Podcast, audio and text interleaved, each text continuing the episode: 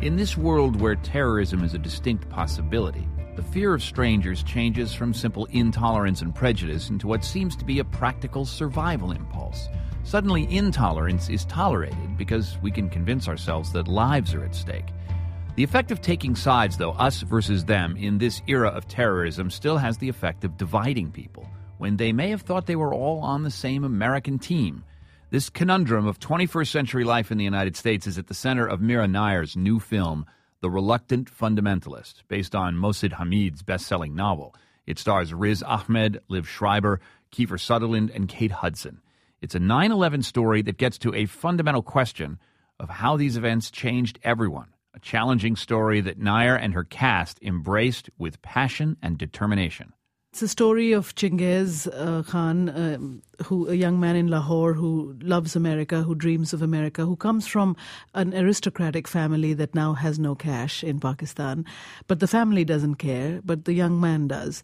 And he comes on a scholarship to Princeton, he ascends Wall Street, he has it all. He even falls in love in a very genuine way with an American woman. And he goes all over the world, you know, shutting down factories for greater profit for his company. He's a financial analyst. And then 9 11 happens, and while he's ascending, really, he's the youngest partner in his company, um, he begins to experience a series of small and big humiliations, eh, which make him feel like he can probably not belong in the country that he loves. You think you're the only person who's experienced injustice firsthand?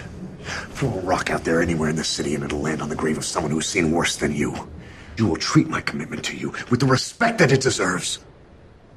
And to myself as well. I have a commitment to myself. Uh, he feels in a sense of a real sense of betrayal and goes back to Pakistan.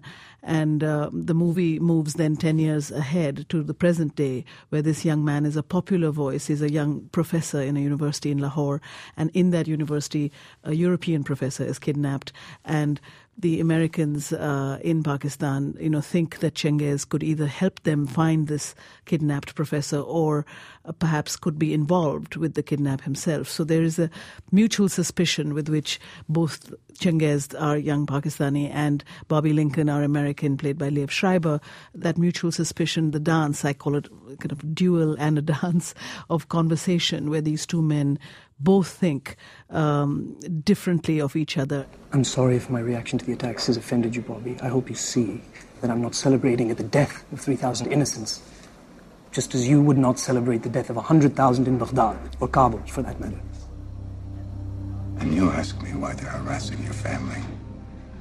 You believe in violence as a tool for social change. And as the story unfolds, the layers lift and you begin to understand the human beings in both of them. Changez believed he belonged in America and to America as he was ascending, and then discovered that maybe he didn't after September 11th. Is it your view that he did belong and that that changed, or that he was, in fact, always a stranger and just didn't know it?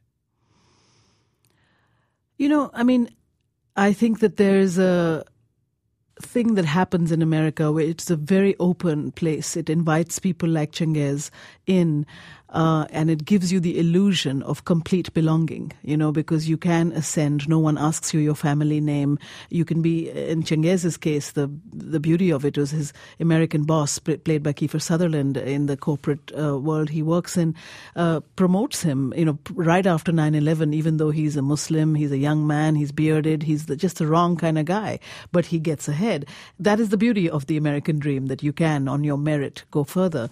But then there is also a casting out that happens both in small ways and in larger ways. And that seesaw of uh, the illusion of belonging and then at its core you are shut out or just deeply misunderstood. I mean, Changez, like many after the Boston bombings, let's say, have been misunderstood, racially mistakenly profiled. The young man, the Indian Mr. Tripathi at Brown University, for instance, or the Saudi runner who was tackled, or on and on and on. There's so many examples of a knee-jerk reaction to people who may or may not be, you know, and suddenly that life is really damaged and ruined. Um, so that kind of thing is actually uncannily what Changez experiences. When you are giving your whole being, you think, to a way of life, and you think this could be your home. In fact, you think it is. that kind of thing is a door in your face. Actors love to work, of course, and you assembled some fantastic ones here in this movie. But I'm wondering on, on some level if there was a collective sense that this was a story that really needed to be told and that everybody sort of took their role maybe a little more seriously than they might have if this was just a you know sequel to Mission Impossible. Absolutely. I mean, in a very deep way. Uh, and this movie has not been made before. It has not been seen before. And that is the reason, actually, I made it, is because as someone, much like Mohsin Hamid, the novelist, as someone who has lived in America half my life and half my life in the subcontinent, and post 9 11 as a New Yorker, seen the impact of how suddenly people like us who felt at home became the other and were viewed with some distance and, and, and questioning even. Um, I felt, I really felt a sense of lament that in this past 12 years, there has not been a conversation that America has had with the rest of the world. It's really been a monologue. I felt a sense of great urgency, although it was definitely, and I've made many films uh, over the last 30 years, but uh, this was, The Reluctant Fundamentalist was by far uh, the hardest film to make, the most ambitious film to make, and I think the most actually important film to make. Hmm. Mira Nair, director of The Namesake, Mississippi Masala, Monsoon Wedding. Her newest film is The Reluctant Fundamentalist. Thanks so much. Thank you so much, John. Everyone can relate to this sense of belonging to a community when it is suddenly taken away, or when it is something built solidly over a long time. This is Susan. I'm calling from Fort Lauderdale area of Florida. And I feel blessed, I guess, because we actually know most of the people who live in our neighborhood. We've all lived here for 20 years, and it's a great neighborhood. No one ever moves. Somebody remarked when a realtor came to the door, they're going to take me out of here in a pine box. A lot of folks down here in New York City count their neighborliness by the number of crises. During the giant blackout in New York City a while back, friends of mine got to meet their neighbors that they hadn't met in two, three, four years because everyone's power was out and everyone got together and had cookouts to cook the meat that was going to die uh, if they didn't cook it right away. So maybe we need a occasional two day blackout to get everybody together.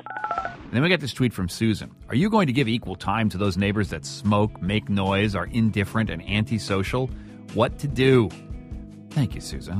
I think we can take this neighborliness to an extreme here. After the break, we're going to talk about how you actually get to know your neighbors, what you can do on your own street. Stay with us.